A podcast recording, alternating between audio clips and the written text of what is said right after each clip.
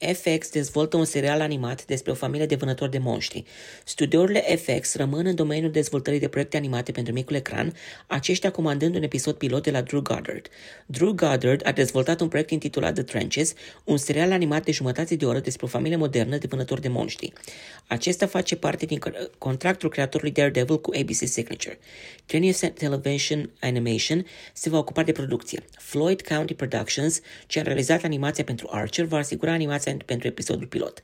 Dacă proiectul primește undă verde, acesta se va alătura serialului Little Demon cu vocile lui Aubrey Plaza, Danny DeVito și Lucy DeVito în rolurile protagoniștilor. Acesta reprezintă o a doua comandă de proiect după ce ABC a comandat anterior un pilot pentru un serial dramatic bazat pe serialul polițist de comedie francez Hip. Sub contractul ABC Signature, creatorul Drew Goddard a lucrat anterior în cadrul proiectelor Alias și Lost, înainte de a trece de la, la The Cabin in the Woods. Acesta se ocupă în prezent de Phony, un serial de comedie de jumătate de oră. Palmaresul acestuia include credite regizorale de producător și scenarist pentru Bad Times at the El Royale, creatorul fiind de asemenea nominalizat la Oscar pentru scenariul The Martian.